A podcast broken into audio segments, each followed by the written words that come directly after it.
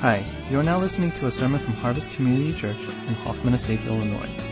We're happy to bring you sermons like this one every week. You can find other sermons at our site at harvest-community.org. So without further ado, here's our speaker.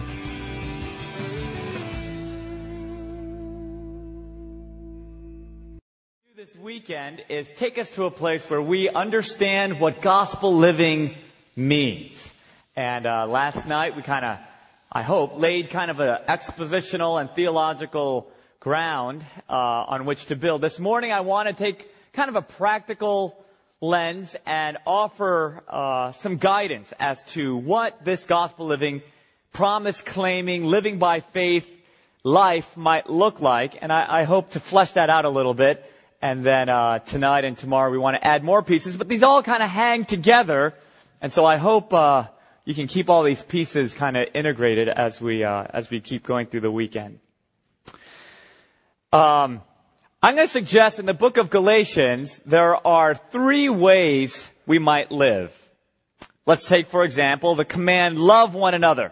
We all know that, right? The Bible says we should love one another, and uh, and we should there are three ways I think we can respond to this command. The first is, all right, I gotta love, love, love. I'm gonna love. Brother, I love you. Not really, but I'm gonna try. Sister, I'm gonna try to love you. But what you notice about the law is just because I command you to love somebody, that does not make you a more loving person. And probably just makes you feel more guilty or feel more pressured but that does not in itself cause you to be a more loving person. No matter how much I tell you to love, or the scripture tells you to love, it doesn't change you.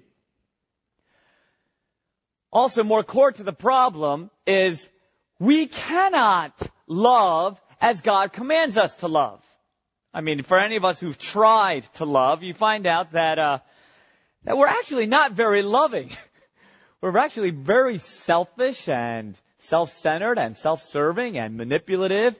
And so here's this command to, to love each other. If we were to really love each other, that would mean, well, that would mean whenever anything goes well, if I hear that, uh, harvest is exploding and planting all these churches and Pastor Dave has become like the next Billy Graham of the Chicago area and I would just say, Praise the Lord. Hallelujah. And there would be no jealousy in my heart because I just love Pastor Dave and I just want to see God use him even if I just humbly serve in my little corner of Philadelphia. I mean, that, right? I mean, but truth of the matter is that that wouldn't be the case. There'd be a little bit of, little bit of, uh, you know, come on, Lord, what about me attitude. But you see, that just shows I, I'm not that loving.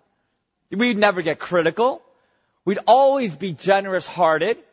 And the only reason why we wouldn't be more generous in action is because, not because we don't want to give, but because we realize that's not always good for the other person. And so because we love them, sometimes we'll, we won't always give, but in our hearts we want to give. I mean, it means we're always praying for people. It means we don't worry about what they think about us. There's this one great line, uh, John Ortberg said, I spend so much more energy trying to look like I'm loving than I, I spend actually trying to love. And I thought that was a great line. I try so hard to look like I'm loving instead of actually trying to love because what I really care about is how I look, not whether I really care. You, you expose all that and you realize, love one another for crying out loud. We, uh, we fail. We're, we're, we're not even close. I, I, I liken it to like, if heaven depended on me becoming a championship sumo wrestler, I might as well just like live like the devil now because it's just never going to happen, you know. I mean, it's just, it's ridiculous. I mean, it's not even a, it's not even a pipe dream. I mean, there's just no way. I mean, there's just no way I could ever be a loving person the way scripture commands me to be a loving person. The legalistic approach, alright, I'll just try harder, is, is ridiculous. The only reason why we entertain it is because what we do is we take God's command and we lower it to some kind of almost attainable goal. We lower God's command so that it's almost within arm's reach, and then we tell ourselves, you see, if you just try hard enough, you can do it. But if we understood God's commands, we'd realize, I mean, it's like an ant jumping to the moon. I mean, there's just, There's just no way. It's ridiculous. I mean, how would we, the, the thought of trying to keep God's law would be absurd. Our problem is that we drastically underestimate God's standard. We drastically underestimate God's righteousness, God's holiness. And so, in Galatians, to even try to keep God's law is arrogant. It's arrogant. It just shows we don't really understand His holiness and we don't understand our depravity. It's just ridiculous.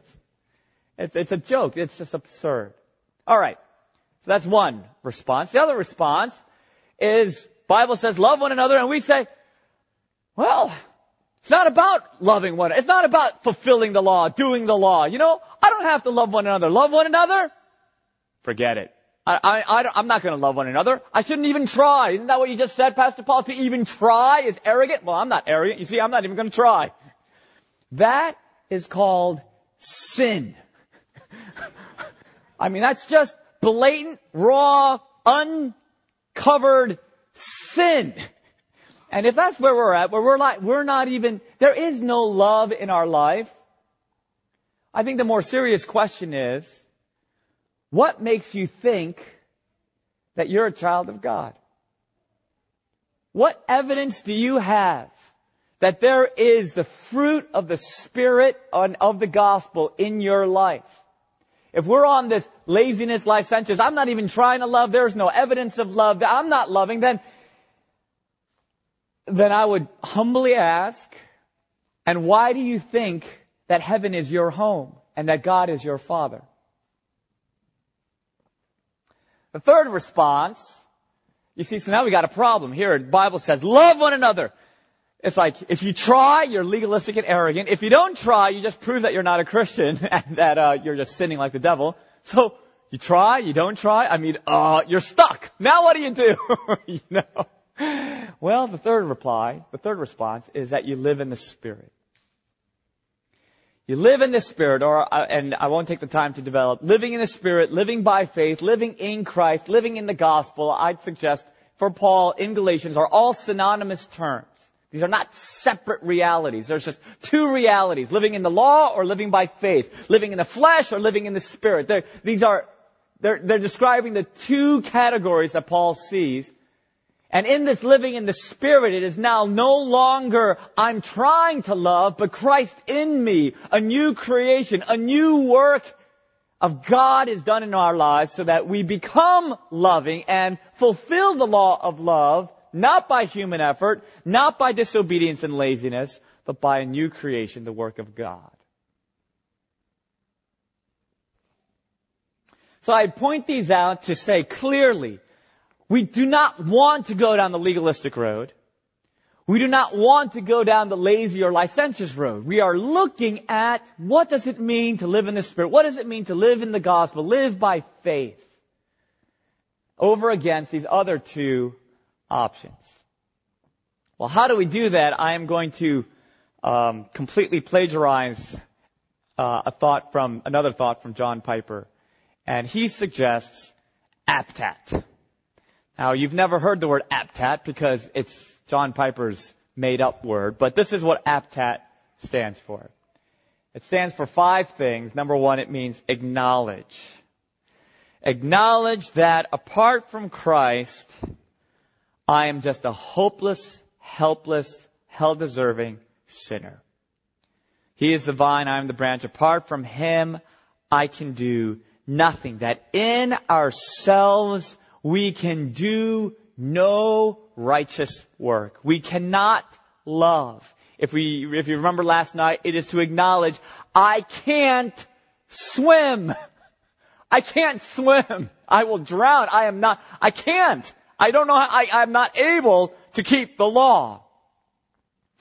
Now for some of us, this acknowledgement of our brokenness, of our sinfulness, of our depravity, we probably pay lip service. Yes, yes, yes, we need to be humble. We need to know that we're sinners. Yes, all have sinned and fall short of the glory of God. Yes, yes, yes. But the truth of the matter is you don't really think so. Truth of the matter is, for a lot of us, we probably think we're, we're pretty good people. When we go to church, we came to the retreat, you know, we give to missions, we go, we've gone on mission trips, we serve at the church. I mean, we're, we're good people. We don't really feel like we're really that sinful. Kind of like me. For a long time, I didn't really feel like I was all that. I was a pretty good person. You look at other people in the church, you look at other people at your workplace or on your campus, and you think, well, I'm not perfect, but I'm a lot better than that, that loser over there. I mean, that, that, uh, that sinner over there. I mean, we, and my guess is it will probably take some painful experience. Maybe trouble at your job, trouble in your marriage, trouble with health, trouble with something. Something juicy and ugly for you to see just how sinful and messed up we really are.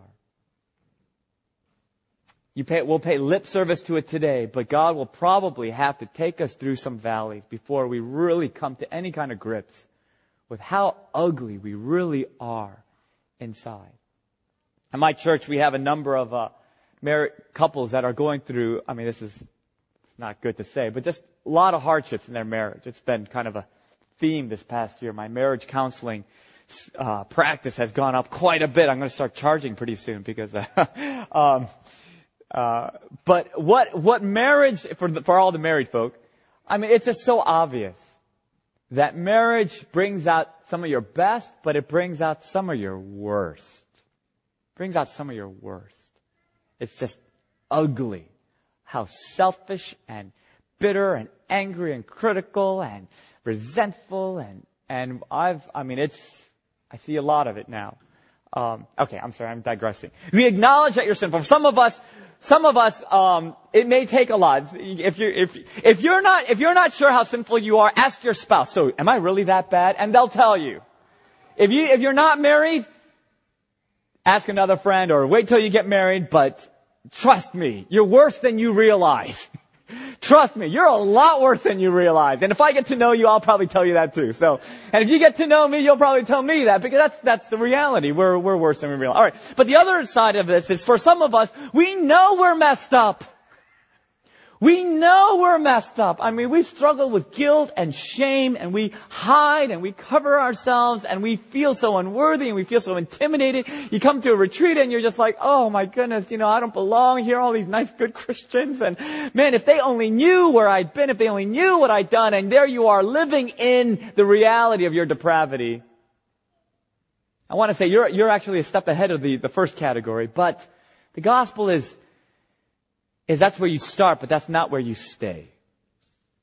There's no gospel in just groveling in your, in the realities of our sinfulness. That's where we start, but that's not where we stay. So that goes to P. We acknowledge our sinfulness, our brokenness, our, our unrighteousness, and then we turn to God. We cry out, we pray, and we say, Lord, please have mercy on me a sinner. Lord Jesus, have mercy on me, a sinner. I was reading this one prayer book and, um, if, if you'd like, I think you can spend 10 minutes on that one sentence. Just say, Lord Jesus, have mercy on me, a sinner. Lord Jesus Christ, have mercy on me, a sinner. And you just, you just stay there for a while. Lord Jesus, have mercy on me. You know the parable of the, the Pharisee who was at the front. Lord Jesus, I thank you, uh, Lord, I'm thank you that I'm not like those tax collectors. I tithe and I give and I serve. And there's a tax collector in the back, beating his chest, head bowed. Lord Jesus, Lord God, have mercy on me, sinner. You cry out to God in our sinfulness, clinging to His mercies praying that I cannot love. There's no way I can love. I mean, it's absurd to, to, to, even try to love the way you call me to love. And so I cry out, Lord, give me your spirit. Produce that love in me, for without it, surely I will drown. Surely in my heart, I'll kill everybody. I mean, I'm just, I'm not a loving. I will manipulate. I will just serve myself. I will fail. Lord Jesus, have mercy on me.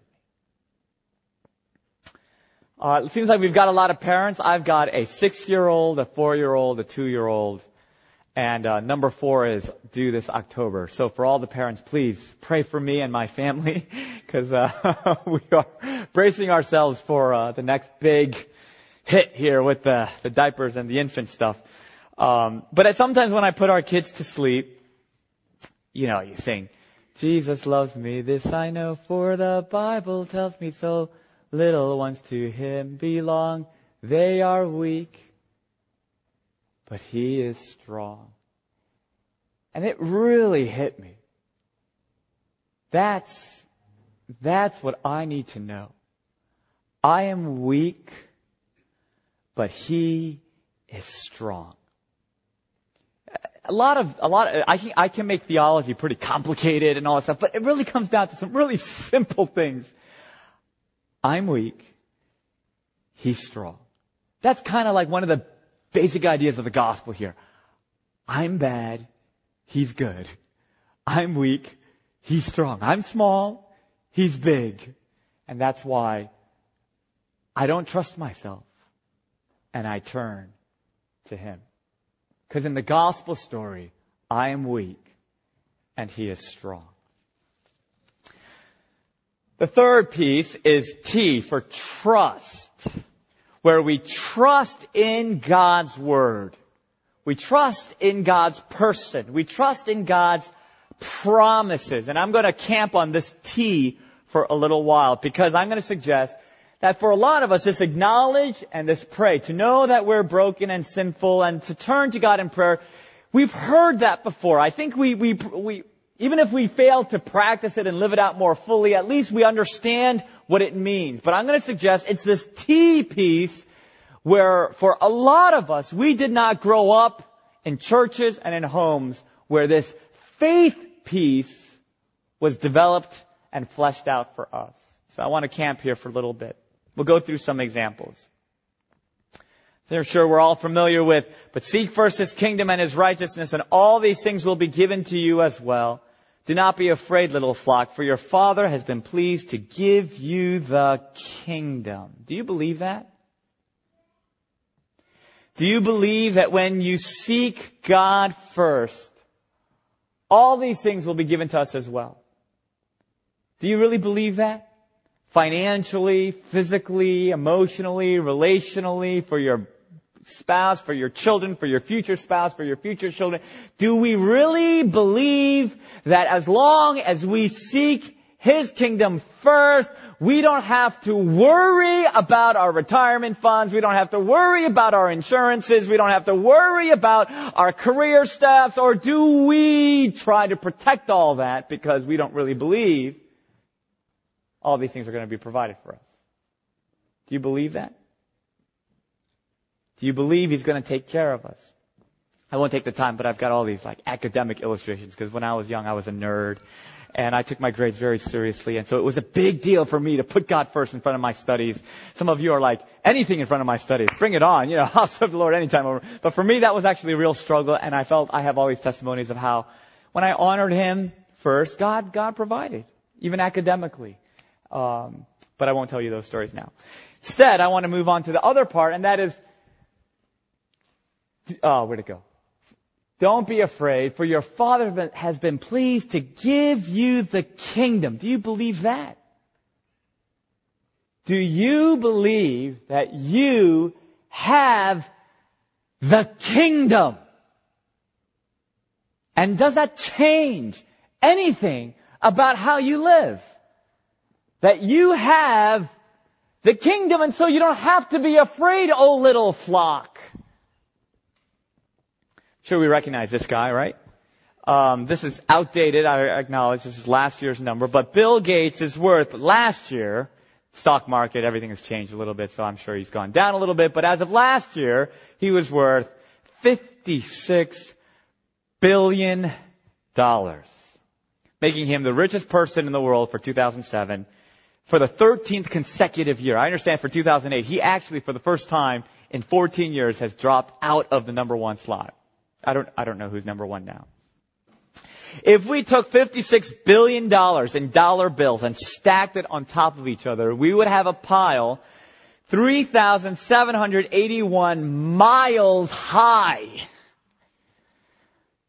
3,781 miles high. If you took that stack of bills from New York and laid it down across the country, it would go from New York to San Francisco and then another 1,200 miles into the Pacific Ocean.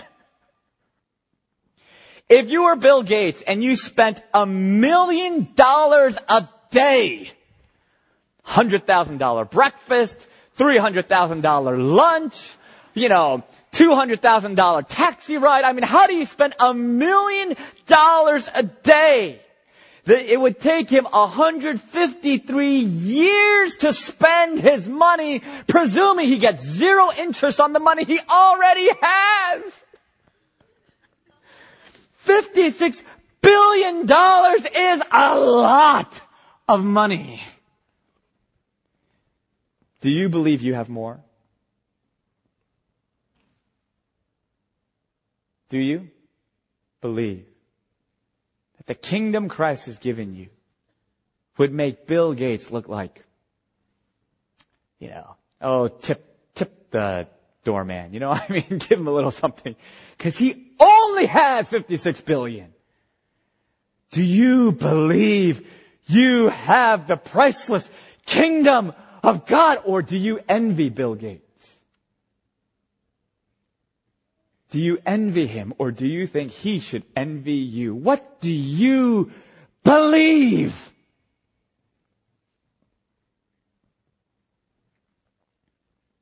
Let's try another verse.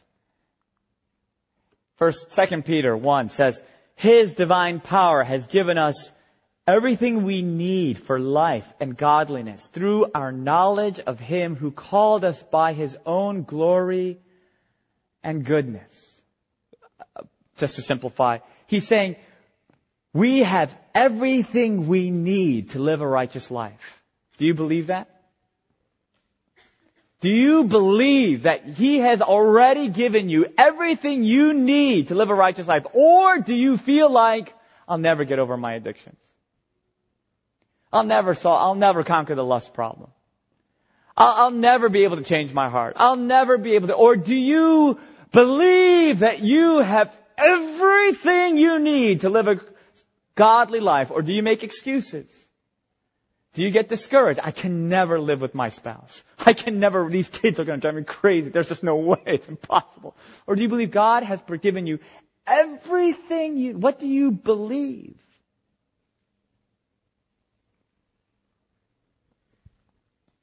For me, this trusting in the promises was the missing piece for gospel living. I knew that I had to acknowledge my sinfulness and weakness. I knew that I need to turn to the Lord in prayer. I mean, I got that. I got that from an early age. I understand that. But it was all just this fearful striving. Oh no, I'm not good and so Lord help me. Oh, I'm not good and so Lord help me. But there was no promise to stand on.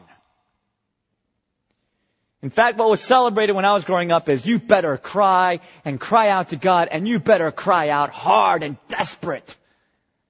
And you better act like, oh my goodness, I'm gonna die. But there's no security.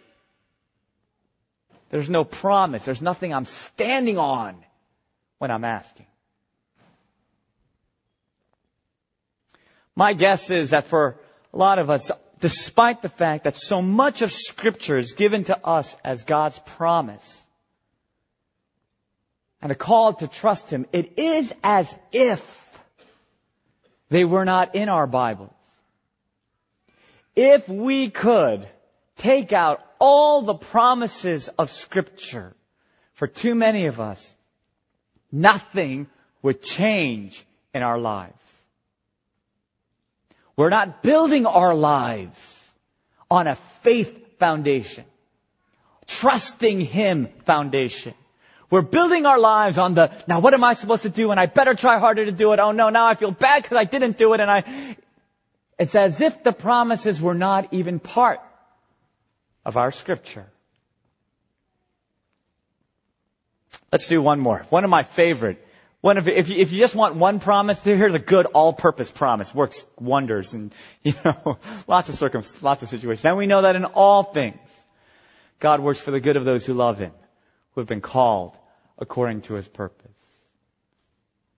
Do you believe that? Do you believe that God is using not just good things, retreats, churches, pastors, small group leaders, ministries, but do you believe God is using bad things as well? God is using all things for our good. When we get sick, when our kids get sick, when they don't eat, when they have eczema, when they're running nose, when we lose our job, when someone has stolen our cell phones? Do you believe when you're stuck in traffic that God is working for your good? Do you believe that? When you're struggling with lust or loneliness, or you're jealous of other people, or do you believe that God is working for your good, or do we just complain and get upset and grumble? Do we believe God is working all things for our good. See, these words are easy to say, but most of us, we live in reality where life is not always so good. At our own church, we recently had a young, young 20s girl, uh, had to get brain surgery because she has a tumor in her brain stem. And, uh, and so here she is, she's a young 20 year old something, 20 something year old, going through brain surgery. Uh, right now, her left side is slightly paralyzed because um, they had to scrape so much off of her brainstem, and it scraped away some of the nerves, and it's going to be a while before she gains any sense back on her left side. We have numerous couples that have struggled with infertility, numerous couples that have struggled with miscarriages. We've had, as I mentioned, numerous couples that have gone through serious marriage problems. I mean, police involvement, bags packed, lawyers called. I mean, some big, not your garden variety, we had a fight, but I mean, you know, like, we had a real fight. We had uh, one couple where through the pregnancy they went in for the ultrasound and they found fluid in the lungs. And uh, the doctors were saying um, that there is no situation that they're aware of that could explain why there would be fluid in the lungs, except for scenarios that were, quote, incompatible with life. They were basically told this baby will, if the baby survives the pregnancy, the baby will die when it's born. And there they are wrestling with God, you gave us a baby just to take it away.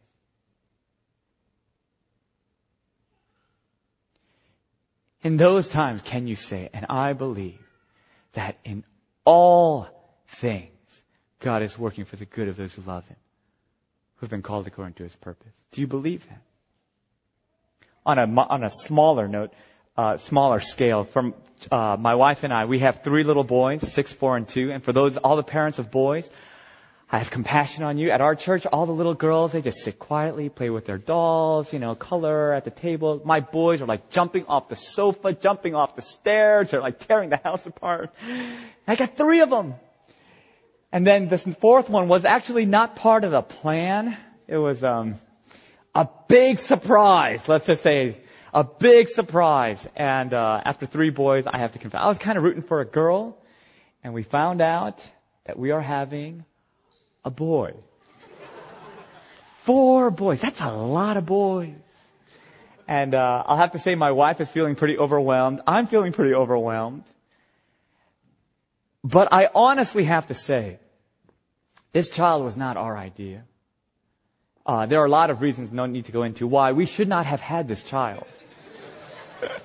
you can figure out like why we think we should not have had this child we were motivated to stop.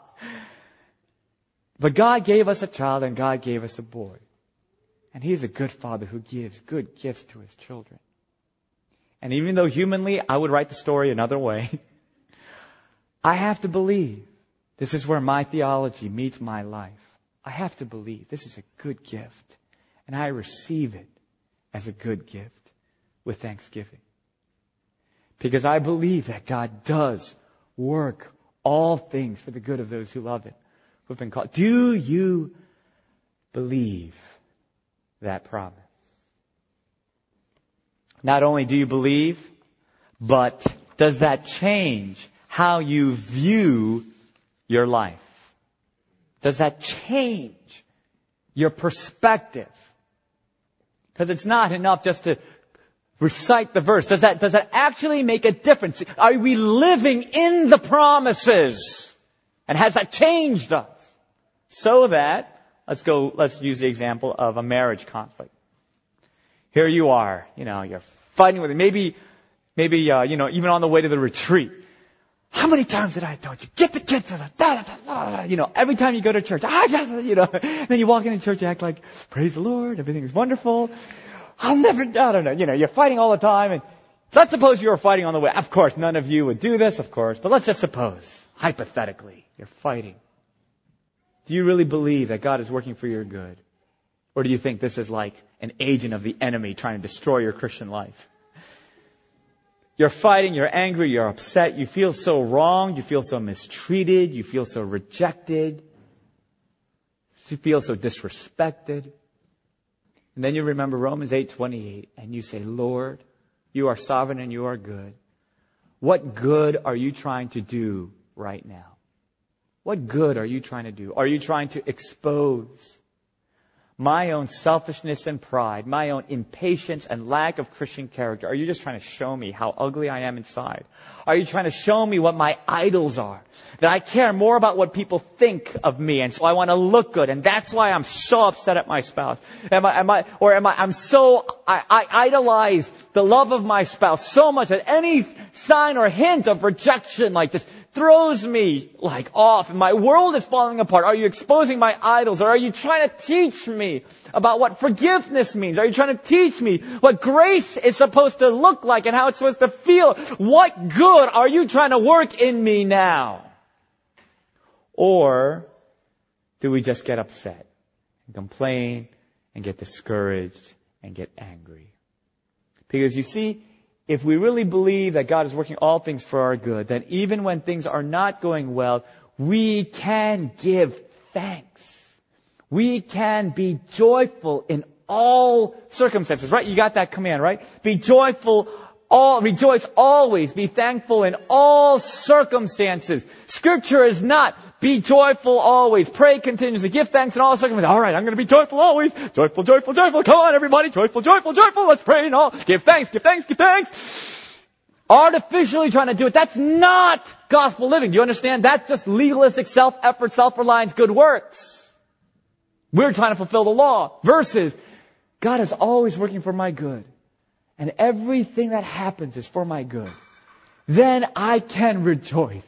Then I can give thanks. Not because of effort, but because of faith.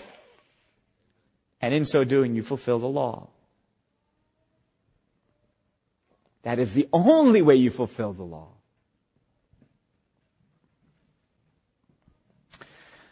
All right, so we trust in God's promises, and I place that as the centerpiece of this gospel living.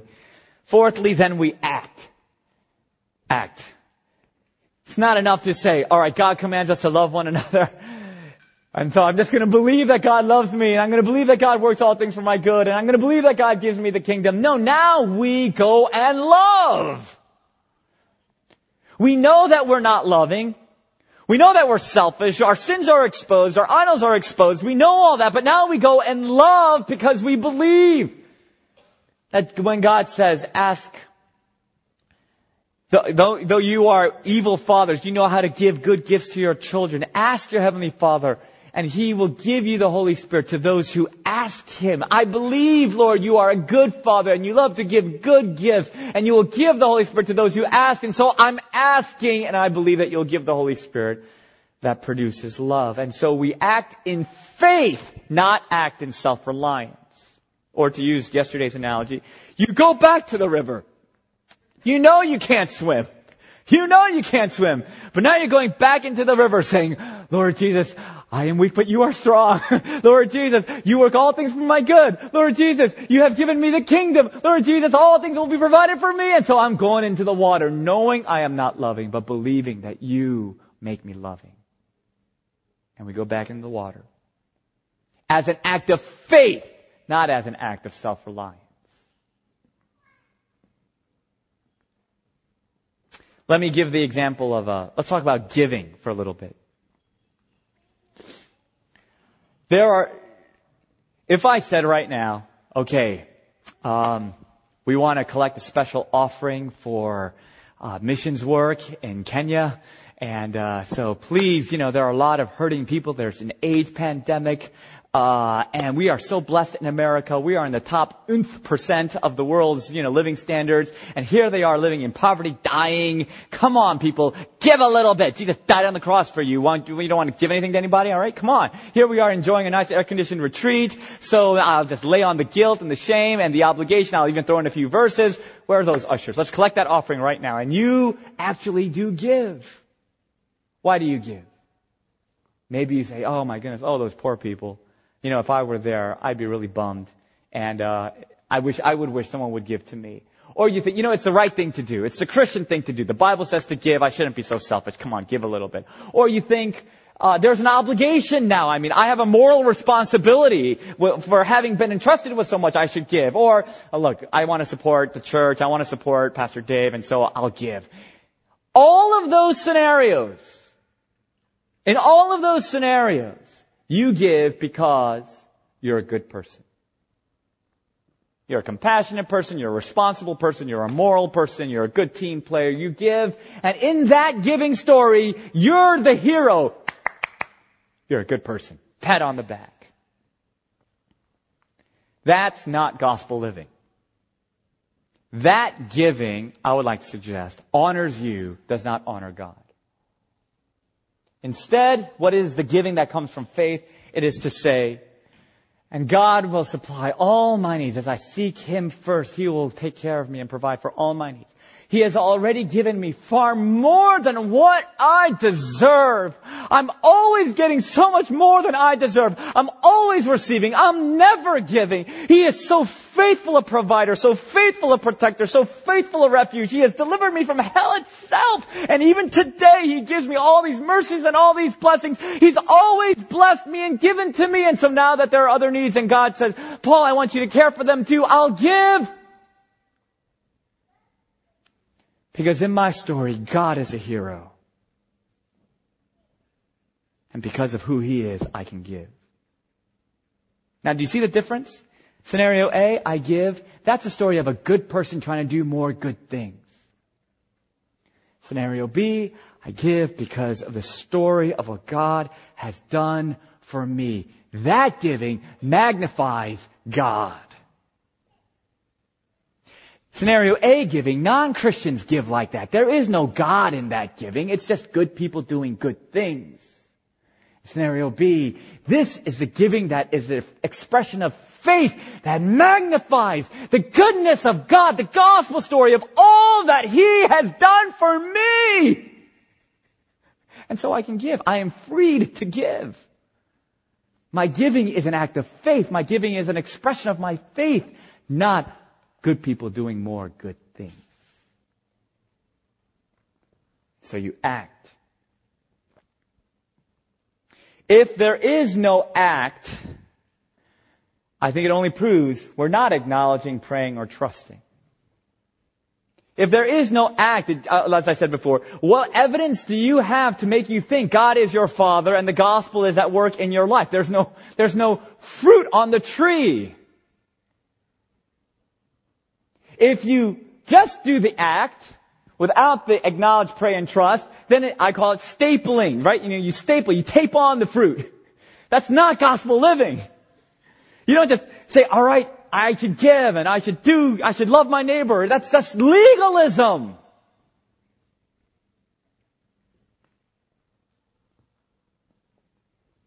Instead, it must come from, our act must come from a nurtured, inner transformed life in God's story. Which leads finally to T, and that is to give thanks. Which is the inevitable byproduct of living in that gospel story is then you give him praise and thanks for all the good that he continues to do in and through you. Because he gets all the credit, because he is the hero, because it's his story of what he has done for us and how that has changed us. He, we give him. We give him praise. Gone are the days when you act and you think, well, I'm such a good Christian. I bet Pastor Dave is really happy to have me at his church. I think he'll want to ask me to be a leader soon. My goodness, maybe even an elder. Wow. I mean, I'm so amazed. Yeah, gone are those days when it, our good works glorify ourselves. And now we say our good works is to the praise of our God because there would be no good works were it not for this God. We give him praise. We give him thanks. Aptat. Now, I want to be careful here because for some of us, now we know what to do. We're going to aptat. We're going to acknowledge, pray, trust, act, thanks. Go! Pray, trust, acknowledge, thanks, meditate, do it, do it, do it. And I'm going to say, you see, you, do, do, do, did you catch it? We can be self-reliant in our pursuit of gospel living. Do, do you understand what I'm saying?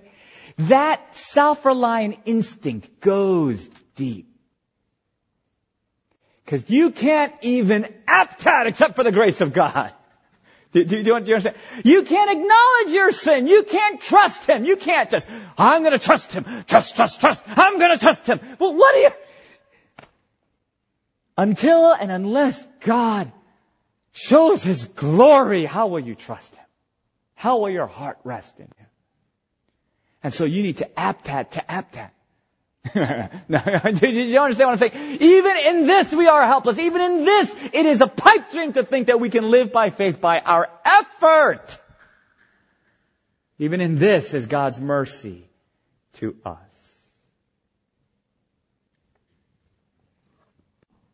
Having said that, there are human means to nurture such a life of gospel living and faith. And on that, I want to zoom back in on the trust. If I were to give you just one application for this entire weekend, it is to meditate on, pray through, claim God's promises. To live in the world, Romans 8:28 and Luke 12 and uh, Matthew 6. It is to live in the Psalms. It is to live in that story of who he is and what he's done for us. Just a few personal notes before I lead us in some prayer, and that's this. For many years, I've been uh, um, in ministry. I'm older than I look, but uh, I'm not that old, but I'm older than I look. Um, for many years in my pastoral ministry, uh, whenever people would say negative things, my response was generally, in my more godly moments, you're right. I'm not a perfect man. Pray for me. I'll try to do better. In my more ungodly moments, I get defensive, bitter, angry, discouraged, and all that stuff. But in my more godly moments, I actually try to take it very constructively. And my response would be, basically, I'll try harder. I'll try harder to be a better leader. I'll try harder to be a better shepherd. I'll try harder to be a better counselor. I'll try harder to be more available. I'll try harder. You're right. I'm not. I'll try. You're right. I'm not. I'll try. And in the earlier years, I think that was very well intended and I'm trying. But over time, I realized you're right, I'm not, and I probably will never be. you know, this isn't working. The I'll try isn't getting me very far. And that's when the defensiveness sets in and the, and the, hey, and what about you? You know, the counterattack and uh, like all that other, all that other godly pastoral response. you know, I'm, I'm a hell deserving sinner just like the rest of you. uh, but more recently in gospel living, I feel like what God has taught me is, Paul, your problem is not your problem. Your problem is, you need to trust me. I made you. I'm teaching you. I'm leading you. I'm guiding you. And this is my church. It's my church. This is my bride. I died for my bride. I love my church. And I've called you and I'm going to use you and I'm going to train you and I'm going to lead you. So that now my battle is not I have to fix my weaknesses. My battle is, yes, Lord, I'm going to trust that you're going to teach me and lead me and grow me, and you're going to take care of your church. Do you understand? And out of that battle to trust and believe comes an entirely different response when the criticisms come and the weaknesses are exposed. Because now that's not the problem. That's not the problem. Yeah, I've got weaknesses. If, you, if I were your pastor, you'd go, oh yeah, bring Dave back. You know, this, this other character's got a load of his own problems. But it's in trusting and believing that God cares for me too. God's working in me. He's still working on me, changing me, leading me.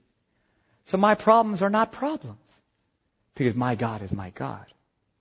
My focus is just to trust to grow deeper and sweeter. Not in becoming the perfect pastor, but in just resting in His arms and in His goodness and in His sovereign and good control. Ideally, I feel like what I should do is to take each of you one by one and take the public ministry of the word to the private ministry of the word, where we counsel each of you with your problems and your needs because each of you has your own battle to trust your own gospel, personalized gospel. I don't have time to do that. But I'm going to ask you to consider where, where is your battle? To trust. What are you not believing in? How we're going to do part of that is I'd like us to have some time to pray. And uh, Cindy, if you wouldn't mind, where'd you go? Grab some friends, and we're going to pass out a bunch of promises. You'll get one of these sheets. And uh, I created kind of a little cheat sheet, all right? You don't even have to try to figure them out. I'll, I'll, i typed, I wrote, I, here they are. Well, some of them anyway. And um, what I'd like to do is to take some time to pray through God's promise. And while these are being passed out, actually what we could do is I'd like us to get into groups of four. I'm going to be kind of uh, uh, kind of uh, picky about this. I don't want to see groups of five.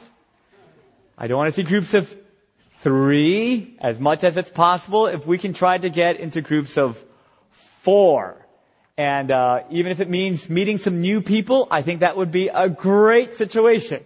I believe God is in control, and so He will put you in some good groups. So go ahead. Why don't you go ahead and um, you can you can move the chairs. I'll give you permission to move the chairs, make little circles, move to the side if you please. But uh, if you would all find yourselves in groups of four.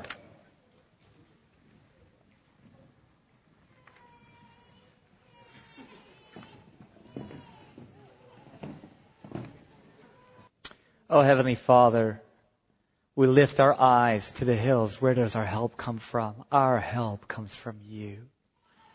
So do not fear, for I am with you. Do not be dismayed, for I am your God. I will strengthen you. I will help you. I will uphold you with my righteous right hand. Have I not commanded you? Be strong and courageous.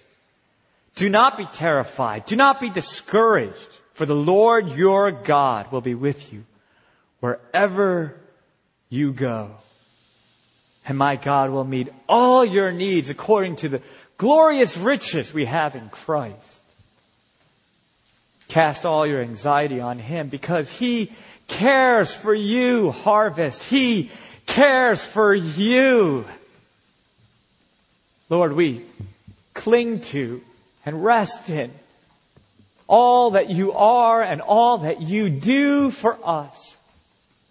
Oh, that you would open our eyes and strengthen our faith and embolden our hearts and free us Give us gospel freedom that Galatians speaks of. That we would love you and love others in the freedom of that gospel. I pray that you would lead this church, you would lead us all to a greater vision of your worth and of your goodness and glory, that you would be honored in our praise and in our lives. Do it for your own name's sake. We ask this in Christ Jesus' name. Amen.